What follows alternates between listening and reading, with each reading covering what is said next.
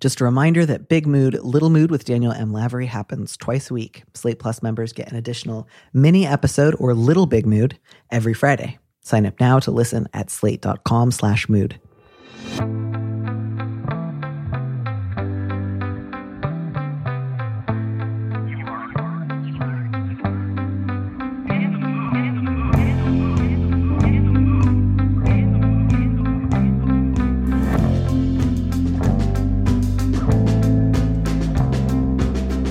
And welcome back to Big Mood Little Mood. I am your host, Danny M. Lavery, and with me in the studio this week is Adrien Behn, the host and creator of A Race Around the World, based on the true adventures of Nellie Bly and Elizabeth Bisland.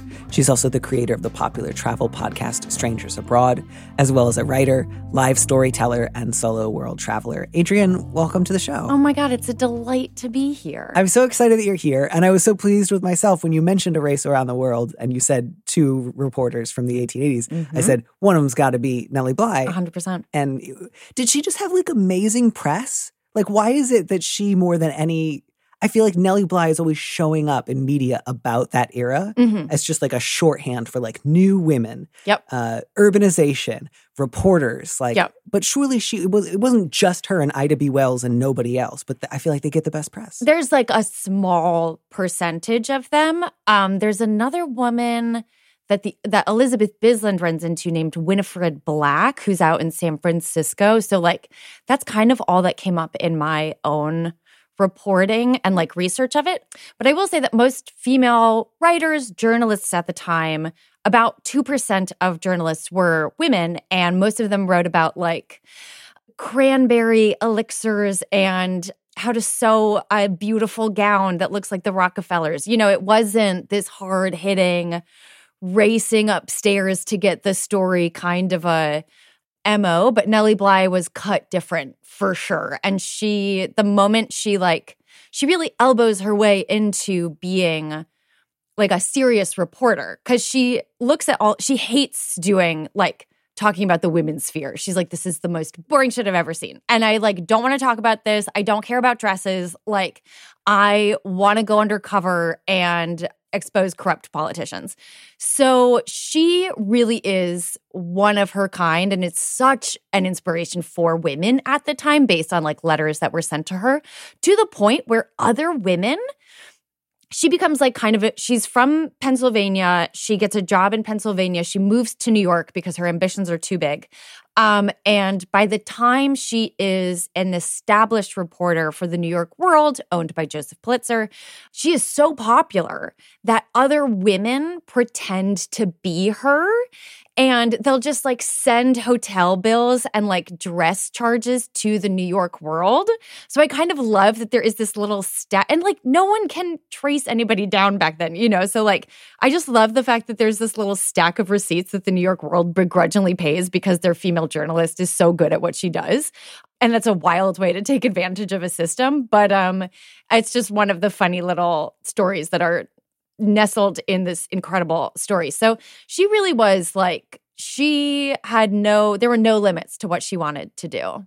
That's remarkable. I also love that. I, I am sure this is always the case, but it always feels like the golden age of scamming and fraud mm. were long before you were born, just because yep. you know the technologies at yep. the time. But I was recently rewatching, you know, The Women, the 1939 George Cukor movie? No. It's great. It's wonderful. There's a great scene where Joan Crawford goes to this fancy store uh-huh. and she wants to charge all of these things. And they just ask her for the name and address of a man, any yep. man. And she's just like, oh, you know, Paul Smith, Wall Street. Boom. And then it's just like, great. This like, and it just feels like you could just like give a name. Yep. And an address like, oh, 10 Wall Street. And they'd be like, we will send him we a believe bill. that. Yeah. And that was just, yeah. I mean, again, it was a movie. Presumably, it was not uh, accurate down to the minute of how people lived. But I, I like to believe that if I went back in time, I could just say, charge it to Nellie Bly. Exactly. Do one little scam. Yeah. If I was to go back in time, this is how I would spend it. Just one tiny scam. And just all I want to do is That's abuse I, some honor systems. Just a little bit. Yeah. All right. Well, I will try not to think about scams and frauds that I would like to perpetrate against the public while we are trying to yeah. advise people. Yeah. I, I, think our first question today is uh, complicated and and and thorny in a way that we should probably try to like keep our expectations limited in terms of like we can offer counsel and suggestion, but this Right. is going to be a while uh, before things get really better. Yeah, Our- totally. Our, second two questions, I think, are maybe more of a piece with one another, and they're they're a little bit more sort of like, what do I do about this one thing right now?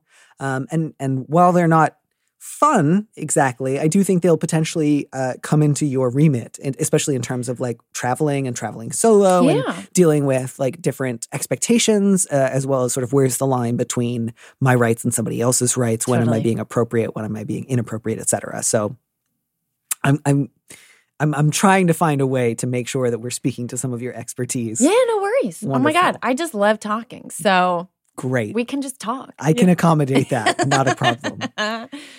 So, the subject of our first letter is emotionally exhausted, which seems appropriate. hmm I recently ended my relationship after eight years. I'm 48 and they're 49. Neither of us is working right now, and my ex has a difficult to diagnose health issue that leaves them briefly exhausted for an hour or two once a day. Their support network is threadbare, and their only family is out of state. I do not want to force them out of the house, and I worry about their future. This mirrors the not great dynamics of our relationship. We were in couples therapy for three years and identified a codependency whereby I tried to anticipate their every need and, quote, pre compromised with them on all of them. I didn't see another way to be. Last year, I started transitioning. I'm a trans woman, and it's the best decision I've ever made. At first, my partner, who is genderqueer, was somewhere between neutral and supportive, but as I started to come into myself, we discovered we didn't have good tools for disagreeing. We tried to work on this, but there was still a pattern of anger and confrontation on their end, and I kept having to de escalate what I considered to be increasingly manipulative behavior. Hmm. I started talking to friends about it, and they agreed with me. When we tried to discuss this, my ex was defensive. Oh, you think that was angry? You'll know when I'm angry, or I'm just a direct person, etc. I blamed myself for not being able to meet their needs, but finally realized I had to end things.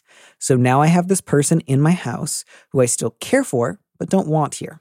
I want to set them up for as much success as I can, but I don't know where the line between that and being taken advantage of is. If you have any advice on how to walk this particular tightrope, I would appreciate it. A lot of there there. There's so much here.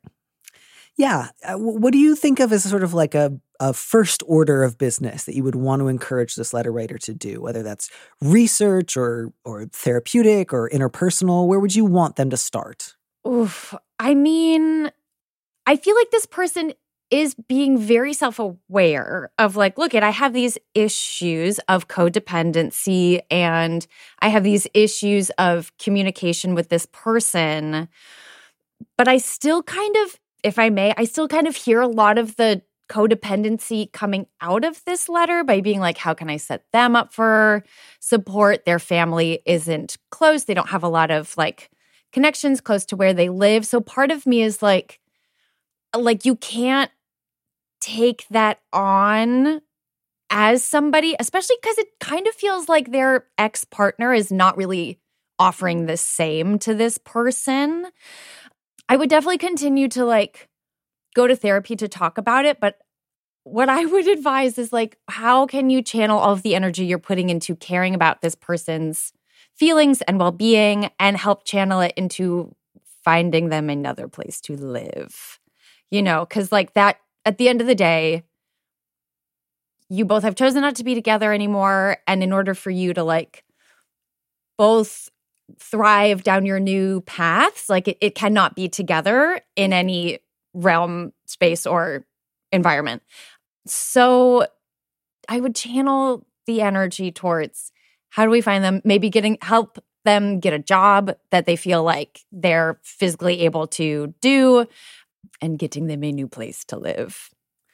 Yeah, you know, I feel both like I want to respect the letter writer says that, you know, neither of us is working right now and Right. my ex has health issues. Right. So I, I absolutely, letter writer, am with you. I do not want to suggest uh, tack up a 30 day notice on your Totally. ex's bedroom door and say, get the fuck out. Yeah. Um, that said, I'm not really worried that you're on the verge of doing that. Based on what you've told us about your history, letter writer, and where your sort of priorities are now, it doesn't sound like you're in any real danger of doing that. So Mhm. I, I want to advise you towards a path that is reasonable and clear with your ex, but that does not place the burden on you of, well, now I've got to find my ex a new place to live. Right. Or I've got to get my ex in in touch with their out of state family or help them, you know, with their diagnoses, you know.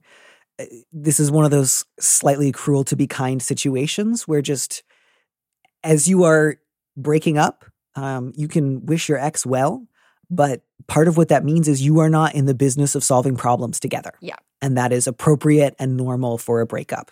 So I, think if there's a part of you that feels like I'm not really allowed to push on moving out until my ex gets a job or finds some money on the ground or suddenly comes into an inheritance, like that that might never happen. Yeah. Um, so I think this is going to have to be a place for you to lean on in therapy. How do I find a way to stick to, again, like a reasonable amount of notice uh, in terms of like this is and and uh, so all of this is to say, I think you're going to need to probably consult a lawyer. Or at yeah. least, I I don't mean in the sense that you're going to be taking your ex to court, Right. but depending on what state you live in, Right. and based on this letter, my impression was that she owns the house. The letter writer does. I was not.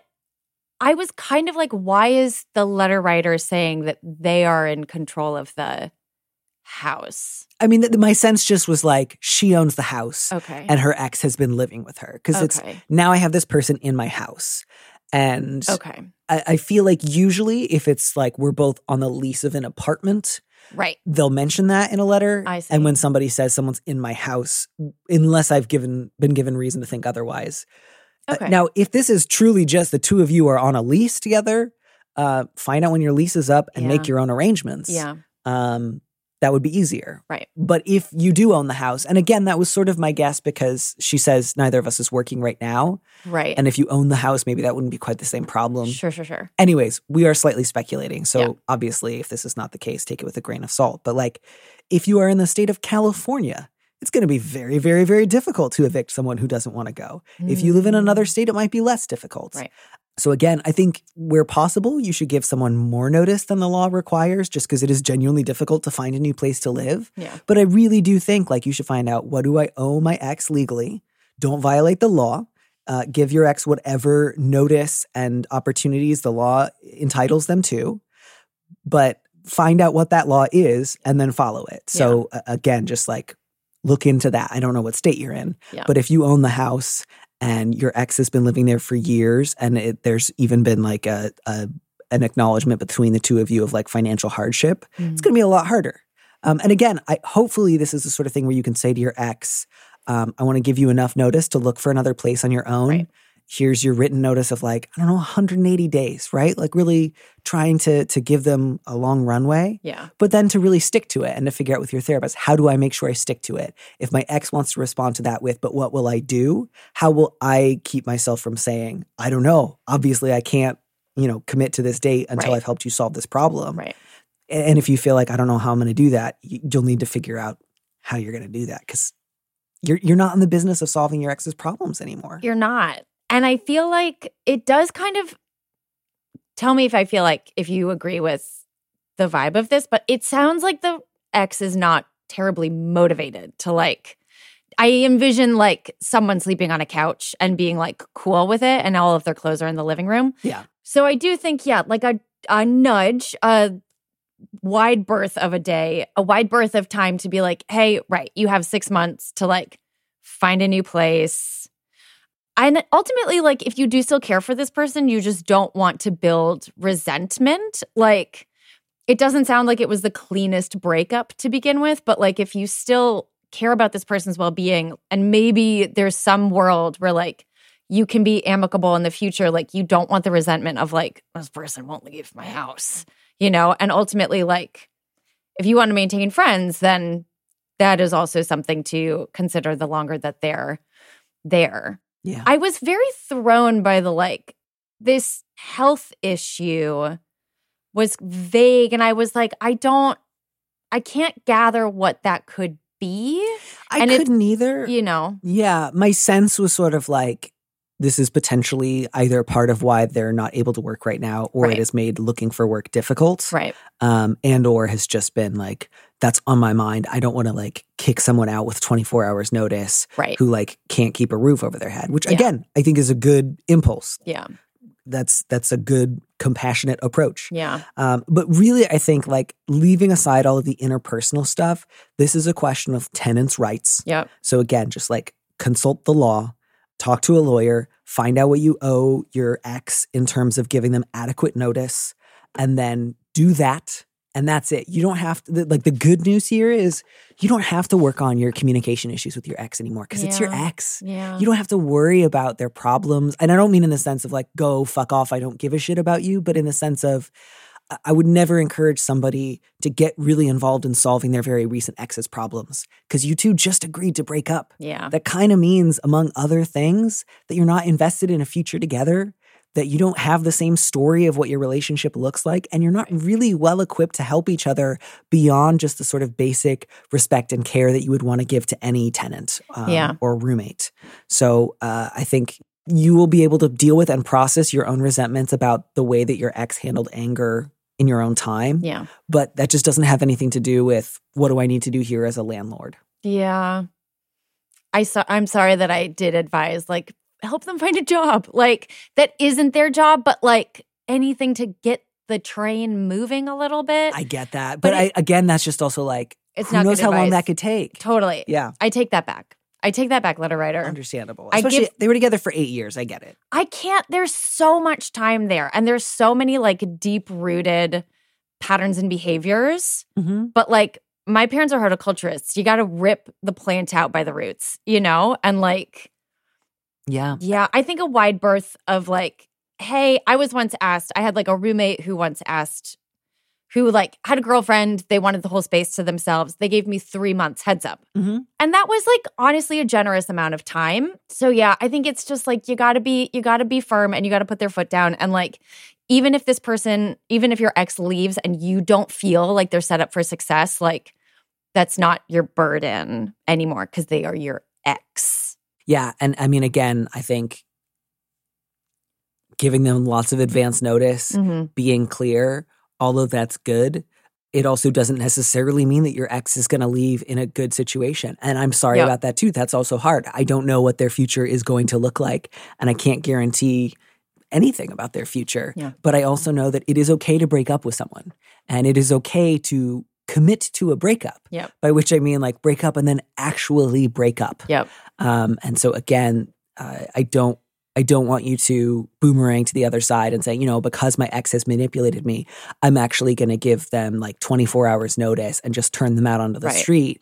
I would not encourage you to do that, but neither would I say, oh, if if they want to have a lot of long conversations about how you two talk and handle conflict, you've got to indulge that. You don't, you broke up. Yeah. And I, I just think one of the worst things that a person can go through Yeah. is constant processing with the recent ex. Yes. I've seen it happen. I've done it myself. Yep. It doesn't make anybody happy. It doesn't Yeah. feel good. It just, it's like obsessively scratching an itch and thinking eventually I'm going to fix this. And it's just like, frankly, the best thing that you can give them is adequate notice. Yep. And then, and then, then same for you. Like you deserve to be out of this relationship. Yeah. Do we think that they're like that the letter writer in writing this letter is a little bit self-sabotaging the breakup because they're like I don't want to kick him out. Like they're still in a little bit of like the codependency seat of it, you know, and like by not forcing them to move out, then the breakup isn't official, official, real because they are still technically living together. So I feel like with that too, I would definitely like what Danny was saying, flag that for your therapist. You know, if you if therapy is like the right track and you feel great with that. Yes. Yeah, absolutely. And I don't even know that we need to frame it just yet as potential sabotage so much as just you're starting something new, which Yeah. is uh, you are beginning to separate from a relationship where in the past you have bent over backwards to accommodate someone Yeah. else. That's difficult and new. And that also requires, it's not just like breaking up with someone you don't live with, where it's just like, I'll come get my stuff and then delete your number Right. uh, it it requires more of a process, and you do have to take into account like the length of time it's going to take someone else to try to find a, a backup. But again, the difference between I'm going to give my ex more than just the bare minimum of the law, but I'm also going to stick to the clarity of like, this is the move out date Yeah. versus I'm going to engage in an open ended, who knows how long this will take process whereby I help my ex get a job and find a new apartment. Um, that I think would be an inappropriate continued entanglement. So, Yeah. less about sabotage and more about how do you just continue the you've already started the ball rolling. Yeah. You did the breakup. There is a little bit more to come. It's not just one and done. You will have to actually stop living together. Yeah. But you can do that. You can take steps towards making that happening. And I think to that end, like talk to your friends, get additional support. If you feel like I'm going to have a really difficult time, you know, get extra support around that. Make sure that you're clear and put things in writing and that you, you Mhm. know, give your ex all of the advance notice that they are entitled to and that you don't violate any state laws. And then enjoy the silence and the peace once you two are no longer living together. And I hope that your next partner or partners or next long period of singleness is great and everyone's wonderful about your transition Yeah. and not neutral slash iffy. Yeah. Uh, I want better than that for you. So good luck, letter writer.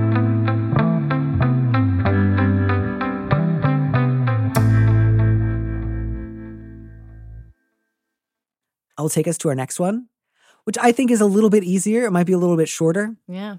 And I, I think actually that the letter writer kind of already knows what the answer is and Mhm. just like needs to hear it. Yeah. But it's sort of just the basic problem of like, I, I live in the world. Yeah. The world is loud. I wish it weren't. What can I do? Subject is sleepless, but not in Seattle. I'm a white woman and I've recently moved into a predominantly black and Latino neighborhood. Almost every night, neighbors park next to my house and blast music loud enough to rattle my windows. A group of guys sit around the car smoking, drinking, and chatting, usually until midnight. I need to wake up at 5 a.m. for work. I've tried to speak with them about it, but there's a language barrier, and it's a bunch of drunk guys at night, and I'm a single woman. I'm not going to call the cops. I don't want to be the white lady who comes in and demanding that the neighborhood change. Do I have any options other than earplugs? I have so many feelings about this. I am somebody who is very sensitive to noise. So the choice of living in Brooklyn is like when I get upset about how loud it is, I remind myself that I I voluntarily choose to be here, you know, because like when you move to some place, like it comes with a lot. It's not like I want Brooklyn to be quiet right now and like everyone's going to be quiet. You have to know what you have signed up for. I feel for this letter writer because I also live on a very loud street where there's like fire fighters and fire trucks and ambulances like go off pretty frequently and I live across the street from a grocery store so there's always tractor trucks going through Mm-hmm. and you can't necessarily control it. And I have also lived with someone who would be inebriated and blast their music. And let me tell you, the last thing that they want to hear is to turn it down. So you don't want to cause any conflict, especially because, like, you're relatively new here. I also understand this, like, conflicting feeling of being the white lady who's like frustrated by something and feeling like your anger is not going to be taken seriously and you're going to be looked at as a Karen, even though like it is totally okay to feel like my windows are rattling and I need to go to sleep now. But ultimately, like you can only control yourself. And I also totally feel the like, hey, I don't want to have to deal with a whole bunch of drunk guys when I am mm-hmm. alone, like that you cannot control. My question is like, I'm curious how long you've lived there and if you are attached to this place. Maybe you move to a different corner of a neighborhood that's like a little bit quieter the first chance you get. But something that I've literally considered doing is getting like thicker pane windows. So, like, if you have moved there kind of recently, maybe you could talk to your landlord and be like, hey, now that I've been here for a little bit, I've noticed that it gets pretty loud at night. Is there any way that like maybe we could, you could get me new windows, thicker pane? I remember being in this like apartment in the East Village that lived over a club and you couldn't hear anything. So that is kind of like, I know that is like at your expense. Hopefully it might be at your landlord's expense, but like if you move out and your landlord wants a new person, like they're going to have to deal with the noise as well. of any kind. So, another thing that you could definitely do is like get yourself the nicest pair of noise canceling headphones. I personally sleep with a white noise maker, earplugs, and a fan on. Like, I really white noise my room out.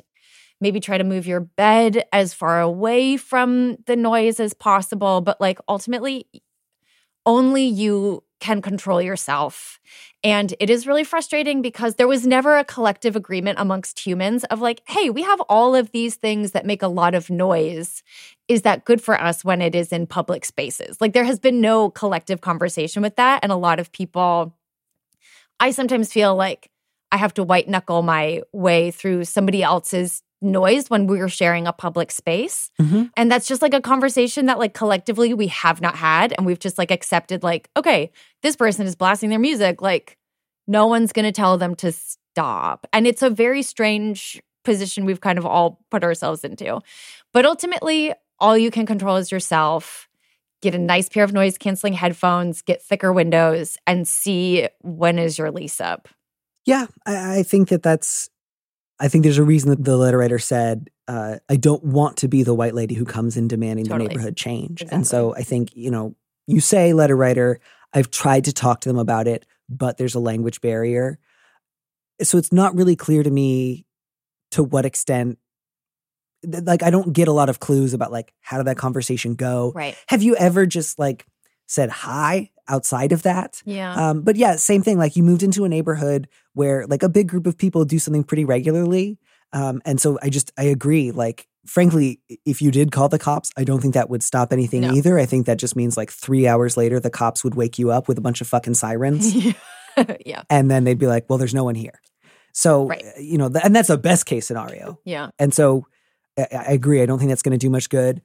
It, it's not like there's one person who's bothering everybody. This is Yeah. like a thing that people on the block do. It's like a community thing. Yeah, and frankly, like they're done at midnight. That's not an unreasonable amount That's- of time to be like out in public space. I get that it sucks that it's right in front of your house, Yeah. but I think again, the most you can do is like, if you want to, you could, I think, get in the habit of just like saying hi earlier in the day. I like like you don't have to be going out at like 11 p.m. And again, like if you're like, no, I, we did not have a good interaction. I don't want to interact more. You certainly don't have to. But like, if you happen to walk past them at like 6 p.m. and it's mostly pretty laid back, if you just want to like briefly say hi, I think that might go a little way towards like just general sense of like getting to know people in the neighborhood. Again, Right. if you don't want to, I would encourage you to get to know some of your other neighbors so that you have a little bit more of a sense of yourself as someone other than the white lady who just moved here. Yeah. Um, so I think that that will also potentially help. But yeah, beyond that, that's part of the problem of like living in neighborhoods is other people make noise when you don't want to and vice versa. And I, I really do get it. Like I am also kind of a light sleeper and I often get really frustrated when I wake up, but it's, it's not like my neighbors are having huge parties every night until like 3 a.m. Like they, they drink and smoke and talk until midnight and then they go to bed. It just happens to conflict with your unusually early schedule, which Yeah. is a bummer. But short of trying to ask them to turn it down, I don't have any other solutions. And so I think, again, the real issue here, aside from just the usual frustration that comes from living in a city, is how do I feel like anything other than the white interloper in this neighborhood whose only relationship to this neighborhood is potentially one of like punishment? I think it's good to be aware of that and Yeah. to not want that. I commend you on not wanting that. And so I would just encourage you don't be that person. Don't be that lady. Get to know your other neighbors, if not these guys, other people. Have interactions with people that are not just like, I go to bed early and I only live here because I have to. Right. Um, be friendly and welcoming and try to find ways that you can appreciate your neighbors and get to know them better and get great headphones.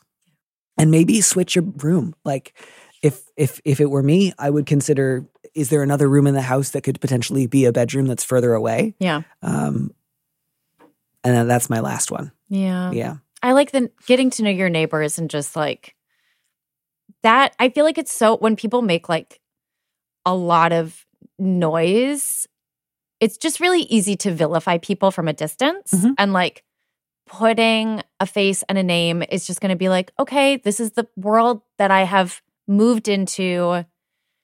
I want to get to know everybody and like see where everybody else is at. Yeah, Yeah. yeah. When you get to know people slightly better, and then Yeah. it's just no longer oh, there are people who live near me who inconvenience me so much. It's like these are the people who live near me and we all inconvenience each other. Yeah, exactly. Yeah. Um, yeah, yeah, yeah. Yeah, yeah. So I, I think that's my final thought on the on the Yeah. matter letter. I think you already know you don't have a lot of options here Yeah. in terms of getting other people to accommodate your schedule, but hopefully you will be able to slightly minimize some of the noise Yeah. uh, and eventually potentially get to know some of your neighbors. And just again, I really want to stress. Take your own temperature in terms of talking to the guys Yeah. uh, in a friendly way. If you don't want to do that, absolutely do not take my advice. You know, talk to other people. That's fine. Yeah.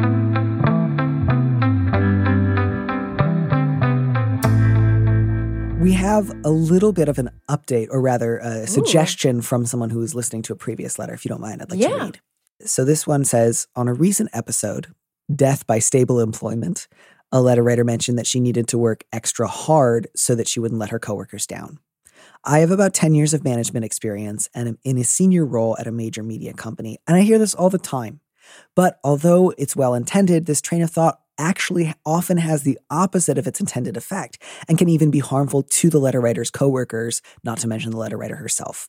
Right now, the letter writer's manager only has three concrete pieces of data. One, how many full time and part time employees she has. Two, how much it costs to employ them. And three, what results she gets from them.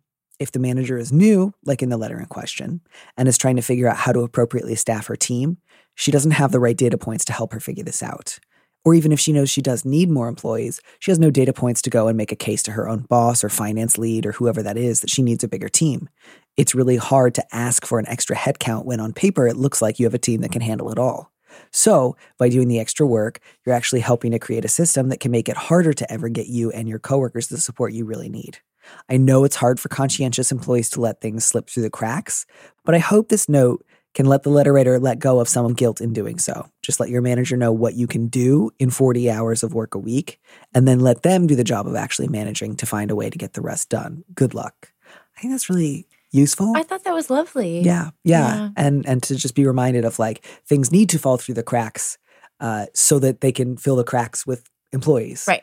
Um, Hopefully, I didn't. I didn't Yep. think that this was coming from a place of like, oh, letter writer, this is on you. You've made this worse by being so conscientious. Mm. Just sort of like explaining, here's how that can be counterproductive. Yeah. So, letter writer, if you're listening, none of this is to say that like you've done a bad job by working extra hard. Just Yeah. like why it's actually in your own self interest to to let go of it. yeah. Um, and it's just, you know, it's not a problem I've ever had. I've, I don't, I don't historically go above and beyond. like, you don't take on other people's work? I, I admire those who do, Yeah. but no, I've never been like, oh, I couldn't, i i can understand it as an issue that other people can have. Yeah. I'm remembering the last office job I had.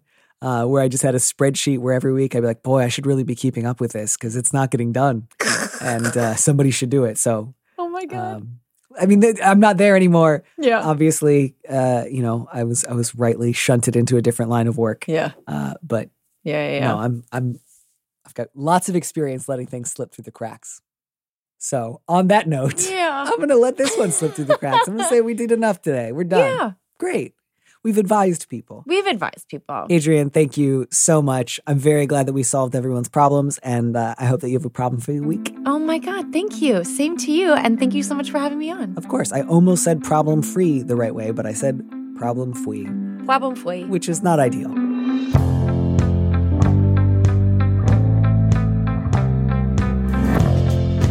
Thanks for joining us on Big Mood, Little Mood with me, Danny Lavery. Our producer is Phil Surkis, who also composed our theme music. Don't miss an episode of the show. Head to slate.com slash mood to sign up to subscribe or hit the subscribe button on whatever platform you're using right now. Thanks. Also, please leave us a review on Apple Podcasts. We'd love to know what you think. If you want more Big Mood, Little Mood, you should join Slate Plus, Slate's membership program. Members get an extra episode of Big Mood, Little Mood every Friday, and you'll get to hear more advice or conversations with our guest. And as a Slate Plus member, you'll also be supporting the show. Go to slate.com forward slash mood plus to sign up. It's just $15 for your first three months. If you'd like me to read your letter on the show, maybe you need a little advice, maybe you need some big advice, head to slate.com slash mood to find our big mood, little mood listener question form, or find a link in the description on the platform you're using right now. Thanks for listening.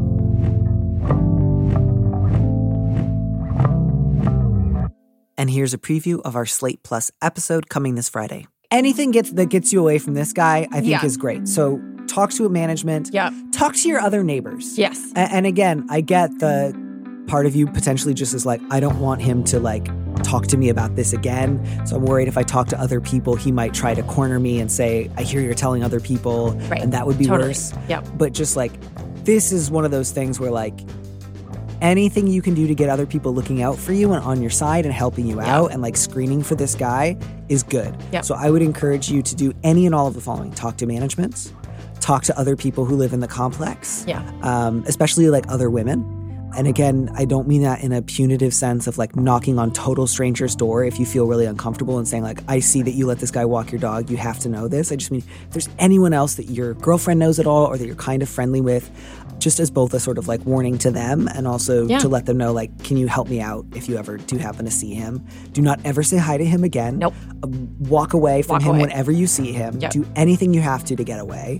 Uh, spend less time around there to me, this is like that is so freaky that he did that in an elevator. Yeah. Yes. I, I just want you to feel high levels of permission to talk to other people about this. Yeah. To listen to the rest of that conversation, join Slate Plus now at slate.com forward slash mood.